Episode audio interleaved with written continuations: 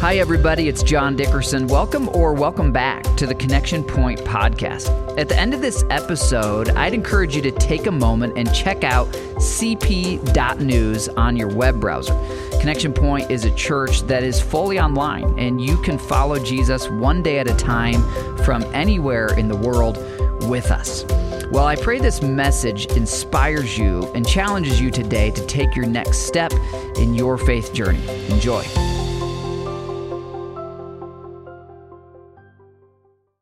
Celebrate new life in Christ?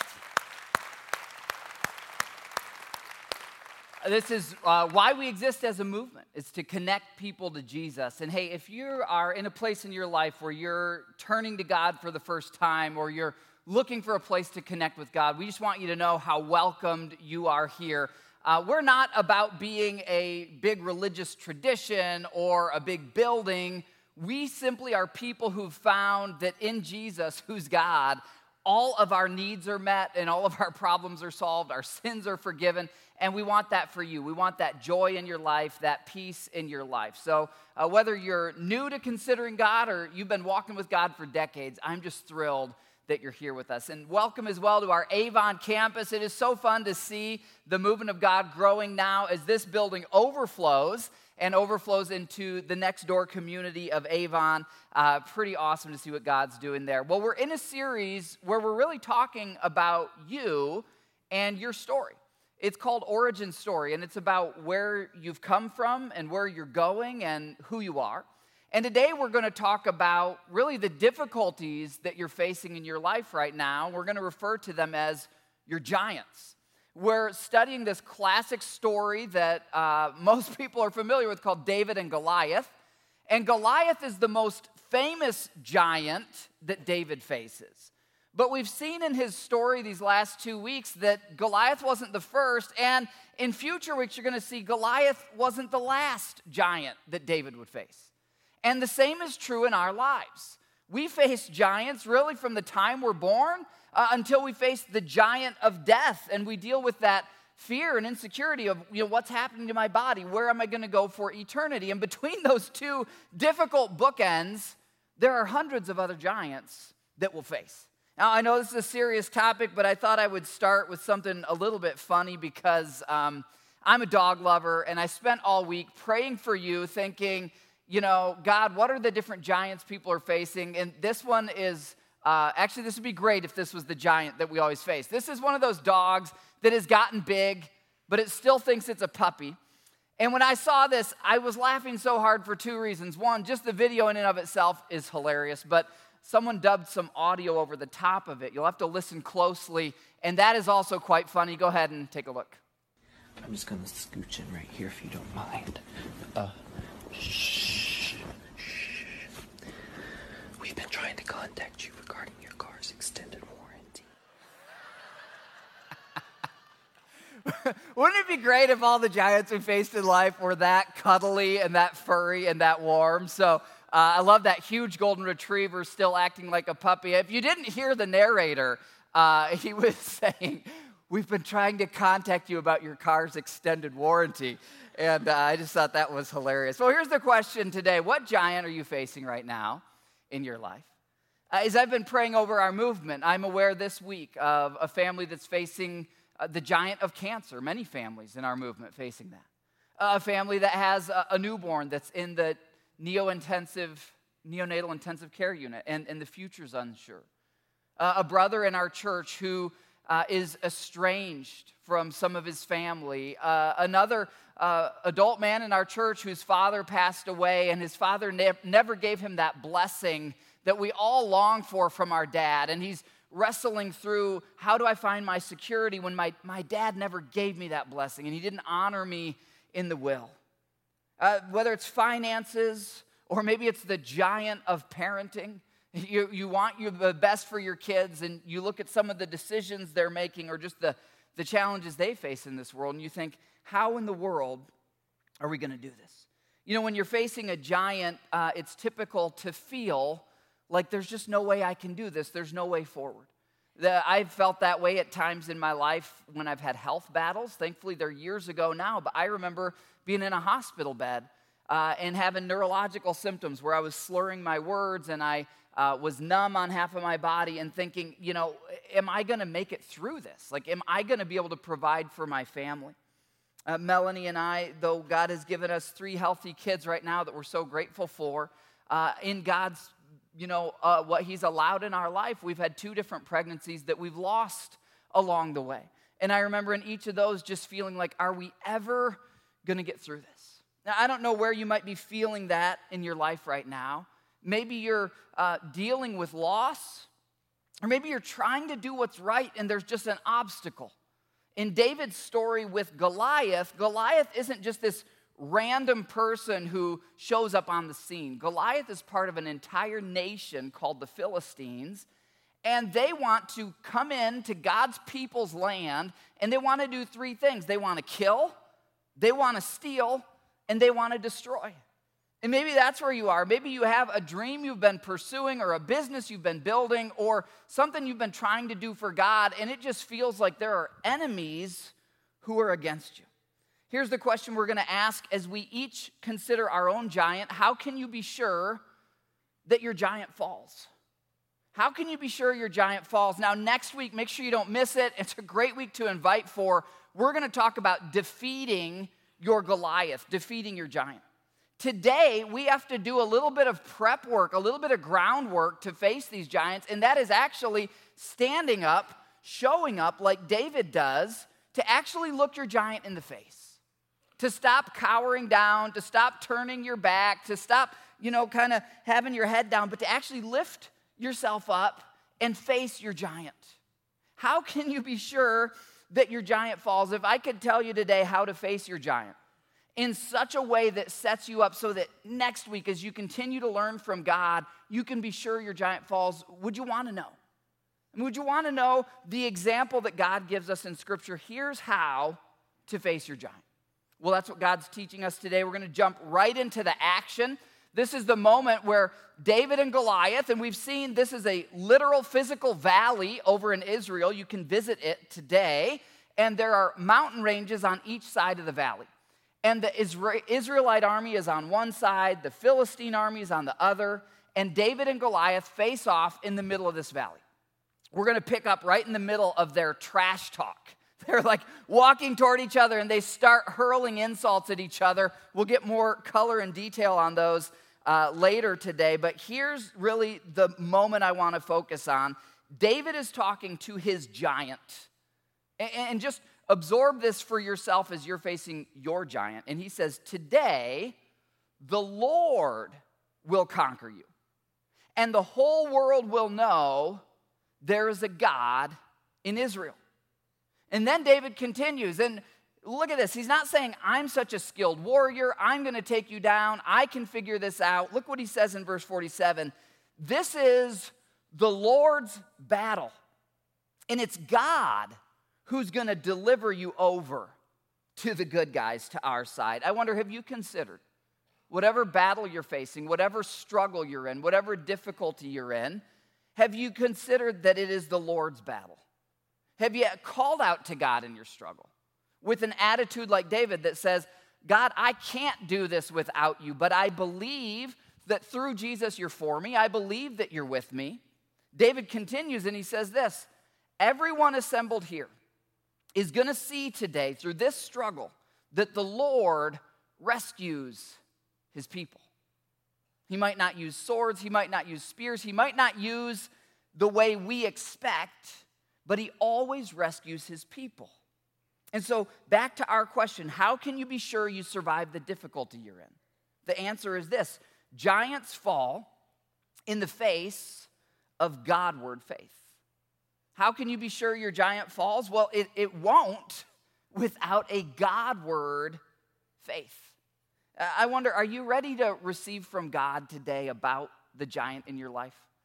Uh, right now, would you just open your heart, just you and God, and say, God, in the difficulty I'm facing, in the struggle I'm in, I want your help. I want to learn to have a Godward faith like David did. You could put it this way you can't, but God can. You can't, but God can. Whether it's a health struggle, a financial struggle, a relationship struggle. Maybe you're having an internal emotional struggle. You're dealing with depression or discouragement. In all of our lives, there will be some giants, there will be some obstacles, there will be some difficulties where in our own strength we can't, but God can. And so the question for you is will you really turn to God in a way that says, God, you're my only hope through this? And I trust that you're to deliver me from this. Maybe not by sword or spear. In other words, maybe not through the diagnosis I want. Maybe not that the person estranged from me calls me up today and says, Hey, guess what? I forgive you for everything. Let's go on vacation together. Maybe not the way you want, but God will deliver if you'll keep looking to Him. Now, here's what we've learned so far as we've been studying David's life.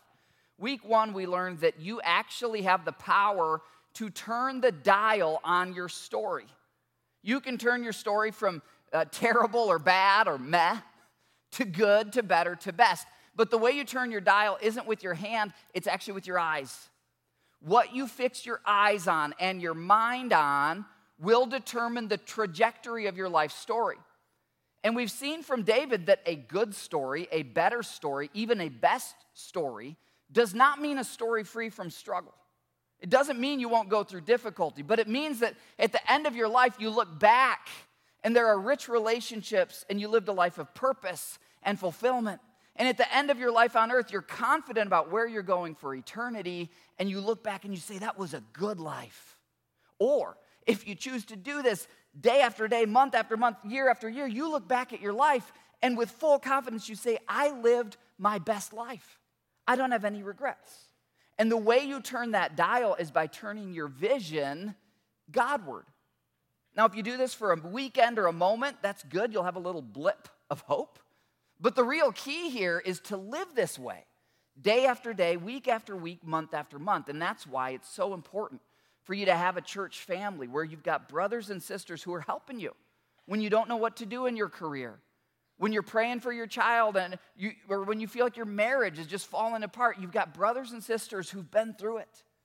I'm telling you guys, in our movement, there are people who've been through what you're going through right now. And it's as you get involved serving and as you get involved in a small group and as you talk to people when you're here on a weekend, God will lead you. Maybe you're a widow. There's dozens of widows here. There are groups for grieving, there are groups for divorce care, there are groups for parenting. And God will bring you the right people who will help you have a Godward focus. So, since week one, question for all of us who are here, and if you're just joining us now, how's your dial been? I know that for me, my dial, it, it automatically defaults. That is, it turns back. It'll either look backwards at the people who've wronged me, or it'll look down at the things I'm discouraged about. Or my dial, my dial loves to go to inward that is just, I'm, my feelings are so big. And we live in a society that kind of worships our feelings. You know, if you feel like doing it, do it. And if you don't feel like doing it, don't do it. Man, if you worship your feelings, it's a, it's a cruel God. Your feelings will not lead you to victory. Your feelings will not lead you to your best life. What's your dial been on? And if we want to be like David, if we want to see God's best in our story, we have to kind of with the hand of our soul move that dial, move our vision Godward day after day, week after week. Which, by the way, you're doing it right now. So, way to go. Second thing, on week two, we saw that God has breakthrough moments for you in your story. David was just a shepherd boy, he's just watching the sheep. In fact, when the prophet comes to anoint the next king and they know it's going to be one of the guys in David's family, the dad invites everyone. He doesn't even invite David, he's overlooked. But he has this breakthrough moment because he's faithfully serving with a big view of God. And we've seen that David doesn't just have one breakthrough moment, he has multiples. And God will have multiple breakthrough moments for you, but you'll miss them if you're not serving, if you're not living with a big view of God. Don't miss your breakthrough moments. Well, let's rewind now to this moment where David, because he's serving, his dad sends him 15 miles over the mountains carrying food to the front lines of this battle between the Philistines who want to invade Israel. They want to burn homes, enslave the wives, enslave the children, kill all the men. They're not just wanting to fight a little fight and then take a tourist visit of Israel and leave. They want to destroy, they want to take over. And God sends David as he's faithfully serving to the front lines. When he arrives in chapter 17, verse 28, his oldest brother Eliab hears him talking, and listen to this. What are you doing around here anyway, David? You don't even belong here. You're a kid. And then he says this What about those few sheep that you're supposed to be taking care of? And then his older brother just like totally judges his motives. He says, I know about your pride. I know about how deceitful you are. You're just here to kind of rubberneck. You, you want to come and watch the battle. And I want you to think right now about the negative voices in your life as you face your giant. Maybe your giant is debt, and the negative voice is saying you'll never get out of debt. Maybe the giant is uh, your marriage, and the negative voice says there's no hope for my marriage. Maybe the giant is depression, and the negative voice says, You're never gonna get out of this. This is how you're gonna feel until it ends. Maybe the negative voices are even worse. David had these negative voices, and not just one, but multiples. Verse 31 tells us that King Saul then sends for David, and then David in verse 32 tells the king, Hey, I can go fight this Philistine. I can go fight this giant because God's with me. I'll go fight him. And now the king is going to also speak negativity to David. He says, Don't be ridiculous. There's no way you can fight this Philistine and possibly win. I mean, that's when you know you're facing a giant, is when there's voices in your own head or in your family or in your workplace that says, There's no way you can do this. We face this as a movement with the vision God's given us to keep reaching new people for Jesus. There's times where it's like, man, look at all the forces against us in the world. There's no way we could do this. And if we dwelled on those voices, if you dwell, if you listen to the voices that say you can't do it, it'll paralyze you. But David's a great example. He doesn't, um, he doesn't dwell on what those people say, he just kind of brushes it aside. How's he able to do that? It's because he's got that big view of God. God is always the biggest person in the room in your story and he's waiting for you to look to him.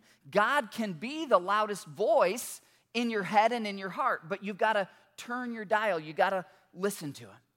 So here's the first step on your path to actually face your giant. Understand that there will be people who say you can't. And if you're anything like me, it might be yourself. I've had to learn to not listen to myself. If I listened to myself, I, I wouldn't have done most of the good things that I've been able to do in my life. Whether the voice comes from within or from critics without, or sometimes even from the demonic realm, Satan, a fallen angel who, who is a real being. Satan, I hope you know, is why death exists, why pain and suffering exist, why cancer exists. He came into this world to kill and steal and destroy. And one of Satan's titles in the Bible is the accuser of God's people. Satan loves to undermine, and, and typically he'll use um, lies that are 90% true and 10% deadly. He mixes in just a little bit of deadly error with an idea in your head. Because think about it, what, what David's oldest brother said was, was kind of true. The sheep he was watching, that was a pretty humble job. What King Saul said was kind of true. He never had faced a warrior like this. There was truth in those things. And, and Satan sometimes, or uh, demonic forces, will whisper things to you. You'll never be the kind of dad you want to be. You'll never break this addiction cycle. You'll never, I mean, look at your parents and your grandparents. Your family's been verbally like this, verbally abusive forever. What makes you think you can change? And this is why you got to know step number two. Your naysayers, they would be correct sometimes if God wasn't in the picture. Is God in your picture? Many of these things in life, you want to break an addiction, you want to restore a marriage, you can't do it. But through Christ, you can do all the things that God has called you to do. And you're sitting in a room or you're watching online, and you're part of a movement of thousands of people where whatever giant you're facing, there are people in our movement who have seen that giant tumble and they've stepped right over it and they've continued on into a better life, but they've done it because God was in the picture. Earlier, we looked at how David was always talking about God. Even when he and Goliath are facing off and they're taunting each other, all of David's taunts are about God. Is God in your picture? Have you invited him into the specific battle that you're facing right now? Here's how David responds to King Saul when he says, There's no way you can fight this guy. David points to God. He says, The Lord who rescued me from the claws of the lion and the bear. Now, think about that. The lion and the bear, those were giants that David faced prior to Goliath, and God prepared him through those. Some of the giants you face in your life are preparing you for bigger giants in the future. You might be facing a lion or a bear right now, or maybe you're facing your Goliath. But no matter what the giant is, it's got to be the Lord who rescues you if you want to win time after time against these giants. And so, what David says is, uh, Saul, you're right. I've never fought a nine foot tall warrior who's covered in metal armor. I've never done that. But when I faced a lion and a bear, it was God who rescued me, and that same God is with me today, and He will rescue me. Some of you are here today, and, and God wants you right now to just pause and let the Holy Spirit remind you of times in your past when God rescued you. When you were sick and you didn't know if you'd get better, and guess what? He did heal you. Or you had a relationship that seemed broken beyond repair, and guess what? He did heal it. And some of you, you've been walking with God long enough to, to let the Spirit of God today work in you to say, God has done this before, and God can do this again. Others of you, maybe you're newer in your relationship with God and you're just seeking God today. I want to encourage you, whether you're facing a lion or a bear, whatever giant you're facing, if you will turn to God, if you'll call out to Jesus to be your Savior and your help, and you'll actually look to Him day after day, he will rescue you, and then in the future, he'll rescue you again. So, verse 38 King Saul gives David his own armor. It's bronze helmet and a coat of mail. That is not postage mail, that is like the mesh metal stuff to prevent a spear or a sword from going through. David puts on Saul's armor, verse 39. He straps the sword over top of it. He tries to take a step or two, and I mean, it's heavy, it's metal. David's smaller than King Saul at this point. He'd never worn such things. So, verse 39, he says, I can't go in these. I'm not used to these things. So, David takes them off. Then, what does he do? Verse 40, he goes to a stream and he picks up five smooth stones. Now, if you've ever skipped rocks on the water, you know that um, it's a little bit of an art finding the right stones. How does David know how to quickly pick up the right kind of stone for a slingshot? Well, it was through his humble service in faithful preparation out as a shepherd in the fields that he had honed this skill of kind of looking and scanning. That's the kind of rock I need. Oh, I, I can really hurl a rock like that. He puts them where? Into his shepherd's bag. In other words, there's no new armor. This is the same David that fought the bear and the lion. He's going to use the same tools. Armed only with a shepherd's staff and a sling, he starts across the valley. I just want you to visualize this. Use your mind's eye and your imagination. Visualize there's a million soldiers on each side. They're all in metal armor. They've got sharp spears and javelins and swords. There's maybe some bows and arrows. There's some horses out there, some chariots. And out comes this nine foot tall warrior. He's covered in metal, head to, head to toe, pretty much, other than his face. And then here comes this tiny shepherd boy. He doesn't have a shield. He doesn't. I mean, if Goliath throws his javelin at him and it gets him, like he's just done. That's it. It's a one shot. I want you to notice this contrast. In fact, I've pulled up some historic imagery. This is actual armor from this region of the world from this time, which is about 1,000 years before Jesus was born in Bethlehem. That's the bronze armor, that's the kind of shield you can see the sword, and on the far right, you see the tip of one of these spears or javelins, which would have been really sharpened to a point. And a guy like Goliath, who's a seasoned warrior, historians tell us, I mean, they could hurl these javelins, you know, 30 yards sometime and, and nail someone while they're moving. In fact, it's probably because David was so unexpected and humble looking, might be part of the reason that Goliath didn't do that because he's thinking, oh, I'm going to kill this guy up close. I mean, why even bother with this little guy? Now, I want you to contrast that armor and, and think of David. I mean, wouldn't it be logical, even if the other stuff was too heavy, like, I know I would be like, well, at least I'll take the shield, you know? Like I could have my sling in one hand, and, you know, if he throws the, the spear at me, I can at least, you know, put my shield up. David doesn't take any of it. Look at this contrast. Here's David's weaponry it's a little piece of leather, it's a little bit of twine, and it's five stones out of the brook. Now, I want you to think on something a little bit deep here. I want you to think about the elegance of the slingshot, how brilliantly, unthinkably superior God's plans are to ours. Two million soldiers there, not a single one would think to do this. And it's not because of David's skill alone. Now, through faithful service, he had developed that skill, but this is God level thinking. We look at our problems and we're like, I need a diagnosis that I'm cancer free. I need the person who, who doesn't like me to come back to me. I need the dad who passed away and didn't give me his blessing. I somehow need to get his blessing. We think at that level, God has this elegant, brilliant, superior way. His ways are not our own. And, and He has a way of solving our problems, which are always attached to a deeper need affirmation, security, peace. And a lot of times we're not even aware. I'm seeking approval from that person, or I'm seeking finances because I'm looking for security. I'm looking for affirmation. And God, who knows all things, He sees right through and He sees, I know your inner need.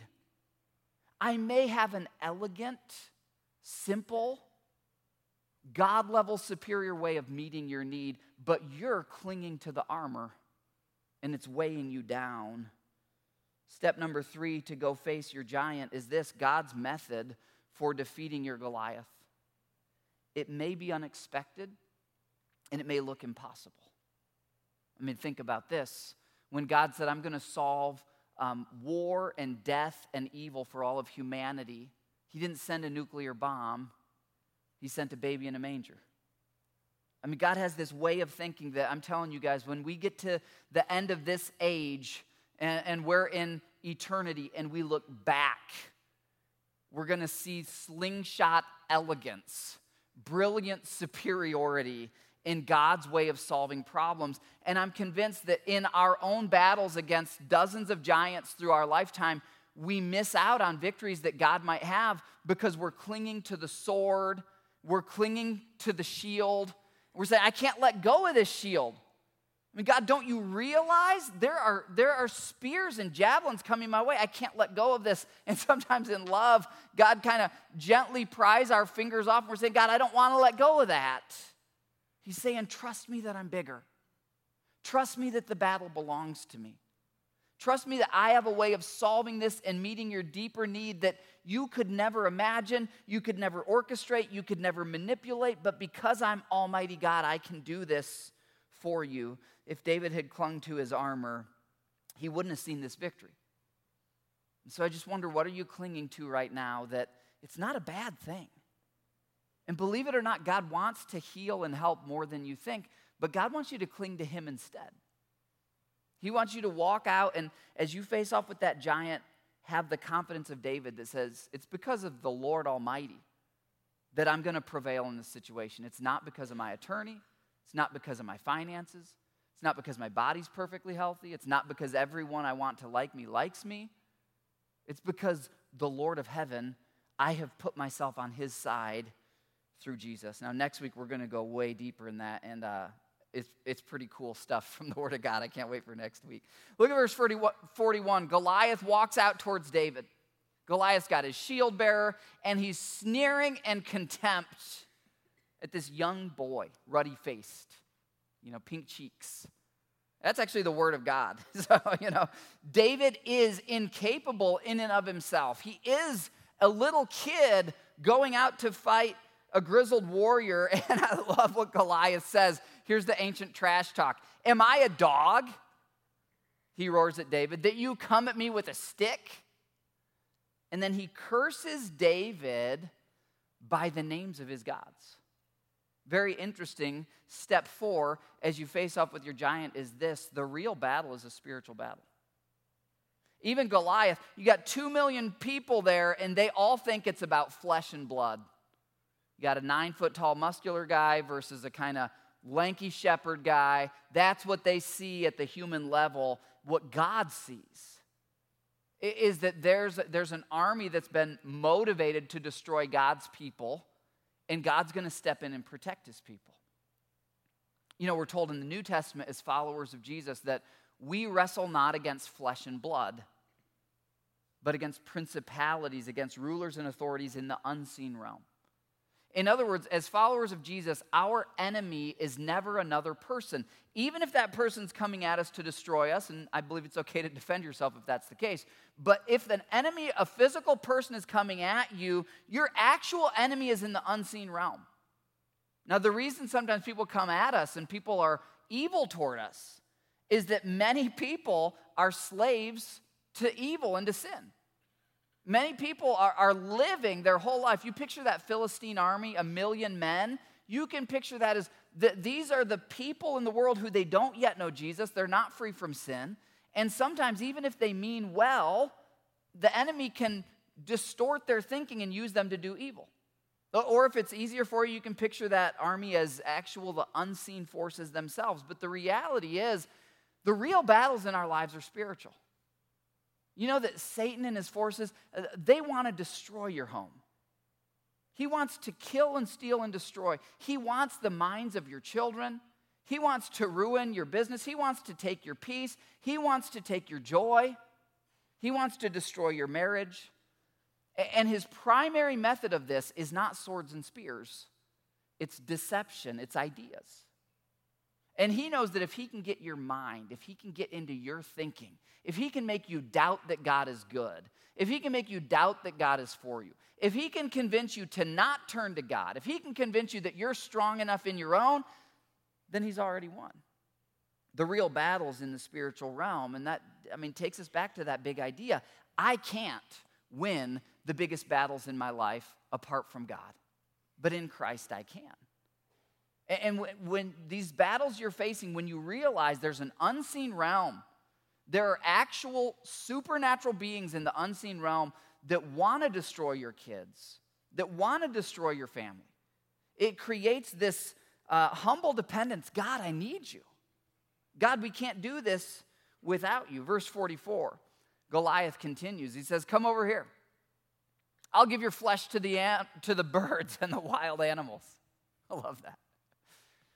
And Goliath, this is not like some hyperbole of like he's exaggerating. He's literally planning within the next few seconds um, to put a sword through David. And, and here's the reality one of these two guys will not walk out of this field, this valley, alive. One of them, their, their body is going to become, uh, you know, a corpse, and it's going to bleed out into that soil.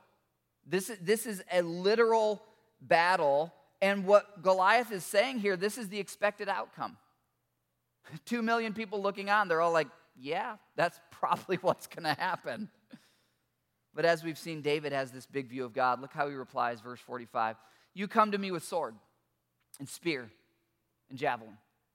I hope you know if you're a follower of Christ, um, what, what does First Peter say? Resist the devil and he'll flee from you when, when, when you see the enemy at work in the world, we don't taunt him based on our own strength. But in Christ, you can say, Enemy, you have no place in my household. You don't have a place in my thoughts. You don't have a place in my marriage.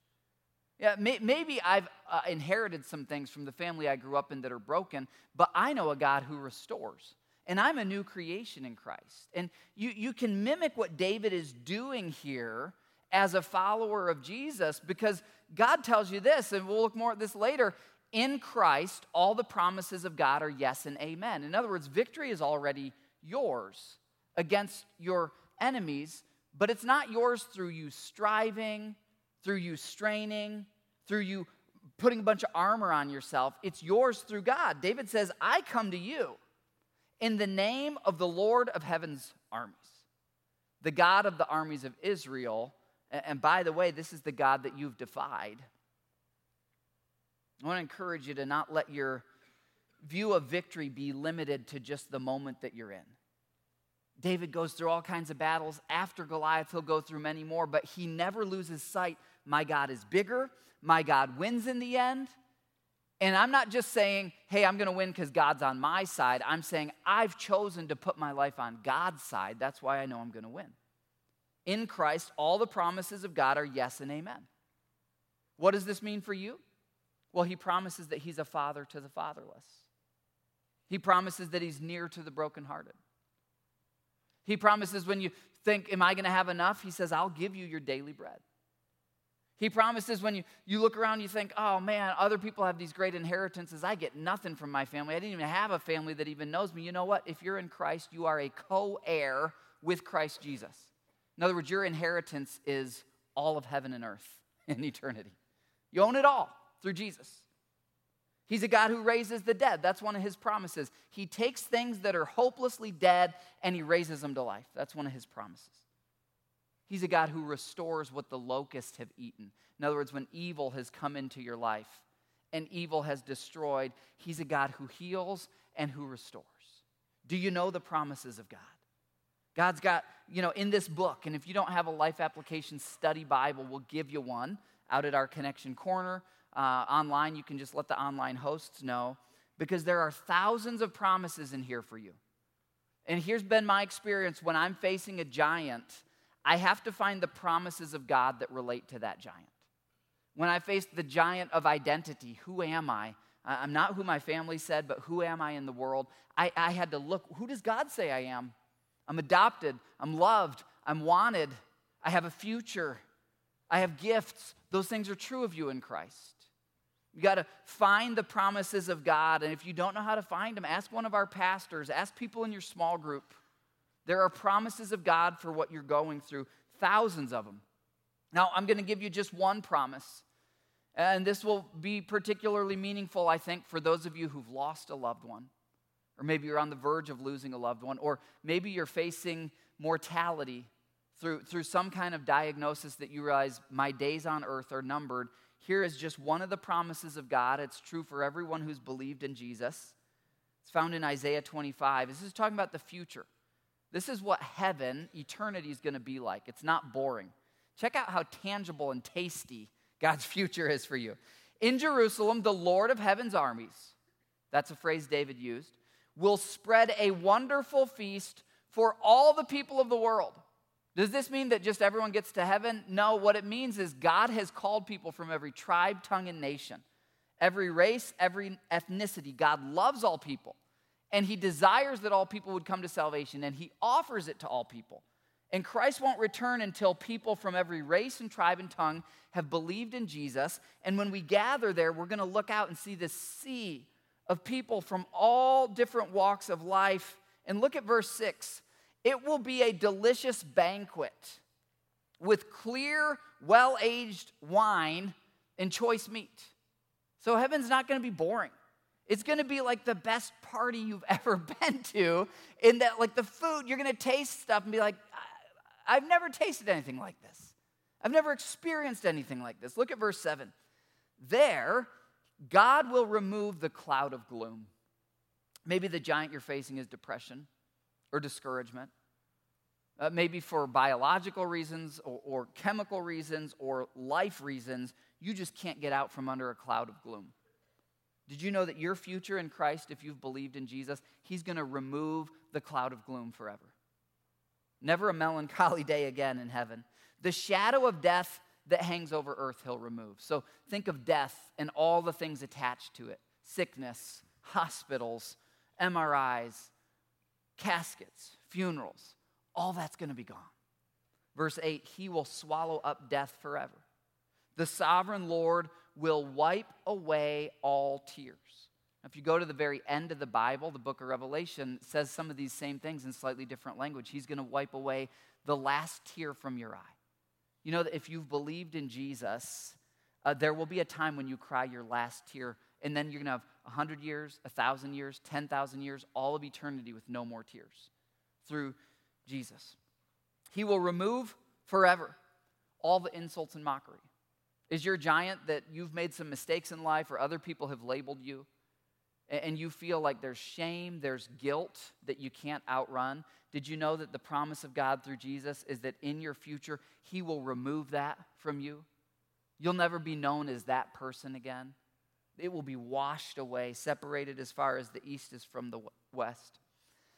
Against his land and against his people, the Lord, the Lord is not, he's not saying the Lord has spoken against, but whatever insults were against his people, he will remove. In that day, the people will proclaim, This is our God. We trusted in him, and he saved us. I just love those three lines because this is your future as you continue to believe in Jesus through the difficulty, through the struggle. There will be a future moment where you'll look back and you'll be able to say, This is our God. Like now we get to see the glory. What we believe by faith, we now see with our eyes. We feel it in our souls and in our spirits. And we kept trusting Him when it didn't make sense. We kept trusting Him when it looked impossible. We kept trusting him as we faced giant after giant. Verse 9 This is the Lord in whom we trusted. I just want to encourage you where you've got a little bit of faith, pray that prayer that says, God, I believe, help my unbelief, strengthen my faith. God, I'm facing giants and I don't know how they're going to fall, but I know that you win. Strengthen my faith. God, I trust in you. Well, this is clearly the way that David lived. Let's jump right back into him and Goliath taunting each other. Verse 46. After Goliath says, I'm going to feed you to the birds and the wild animals, you're going to bleed into the soil here. David says, Today the Lord will conquer you. And part of the reason for this, the whole world will know there's a God in Israel. I know if you love the Lord and live for Him, sometimes you might look at the culture or voices that are against God in our world. Uh, and something rises up in you that says, This isn't right. And, and that justice will come. There will be a day when every knee will bow and every tongue will confess. And all the people who hated God, um, they're going to be bowing whether they like it or not, saying Jesus Christ is King of Kings and Lord of Lords. But what I want to tell you today is that right now in the struggle, on the battlefield, God is looking for hearts like David's. When two million people only have their eyes on flesh and blood, God's looking for a woman, He's looking for a man, He's looking for a person who will lift their eyes and say, God's over all this. God wins in the end. I don't understand my pain, I don't understand my struggle, but I know He's going to get me through it. And I know that because of His promises, He says He works all things for good. Maybe he's going to use me being faithful in my struggle to bring someone else into the family of God and into heaven. Maybe he's going to use me being faithful in my struggle so that my kids see that this going to church and believing in God thing, it wasn't just a weekend tradition. It's real and it works in hospitals and it works in funeral homes and it works when life doesn't make sense. You just believe, God, I know you're not the author of evil, but if you're letting me go through this, you've got a plan for it and you're going to work it for good, this big view of God. Verse 47, David says, Everyone assembled here. We've got this whole audience of two million other soldiers. They're all going to know that the Lord is a God who rescues his people. This is the Lord's battle. And this is uh, step five as you face your giant. When God does topple your giant, and as you stay in Christ, he will. It's not a matter of if, but when. He will topple your giant. I know strong believers who um, they have paralysis and they're in a wheelchair for the rest of their life on earth, but they live with joy every day and they're bringing people to God. People say, How do you have so much joy? You're happier in a wheelchair than most of the people I know who are perfectly healthy. And they say, It's because Christ is in me and the Holy Spirit is in me, and I have love and joy and peace and patience. And not only that, I know I have a body in heaven where I'll be dancing again. And as a result of them and their faith and their struggle, other people experience God. Are you choosing a bold faith in your struggle? If you will, just keep a Godward focus. Believe that He wins in the end. It'll change your kids and your grandkids. Those people you love who are far from God and you're praying that they'll come to God, it might be that through your difficulty, and through your attitude about God in your difficulty that they come to salvation. I mentioned earlier one of the giants that I feel like I face and we face as a movement is I'll pray over the central Indiana region, two million plus people. And I thank God that there are thousands of people in our movement, but I'll, I'll drive through neighborhoods or I'll go out to the soccer fields on a weekend and I'll look at all these young families in all these suburbs knowing that the enemy is after every one of these kids, every one of these marriages, and that in Christ we have what they all want and need. And I just, I have this burden like, God, use us to reach more people for you. And we face giants, we face obstacles as we do that. Satan doesn't want God setting captives free. On Easter Sunday, we launched our Avon campus with the prayer and the dream and the belief in God that God will continue to overflow this Brownsburg campus and that God will someday have just as many people there in Avon, people who have come to Christ and have been set free from sin, families that have been changed, kids who would be growing up with an alcoholic dad, and instead their dad's there at their soccer games coaching them, and he's free from addiction, and he's walking in peace and in joy, and he's being a great husband. And I mean, as our Avon campus has started, we've had so many times as a leadership team, and with many of you, I've said this as well guys, only God can do this. We could have the perfect strategy, we could have funding. Only God can actually reach the people we're praying for in Avon and reach the people we're praying for in Brownsburg. I got to show you something uh, from a, a, week ago. A week ago today, uh, do you want to see the first student gathering as this campus has started with a pretty humble start? And we've said, we can't do this, and this isn't about us, but God can do this, and this is about Jesus. And we said, God, just bring people I want you to see the first uh, teen gathering at the Avon campus and just see how many people God's already using you to reach there in Avon. Isn't that awesome? Yeah. I mean, to God be the glory. Uh, teens and volunteers together, 50 plus, for the first uh, official fall gathering uh, for that campus. And I just want you to know when God puts a dream on your heart that is for others and for God's glory, and you face obstacles, stick with it. Be faithful. Serve faithfully with a big view of God. Keep praying that God is bigger. I also want you to know in your own um, struggles, addiction, failure, shame, keep looking to God. Keep gathering here. Keep turning your dial Godward. He will get you through those things. And that's our sixth and final step. The battle belongs to the Lord.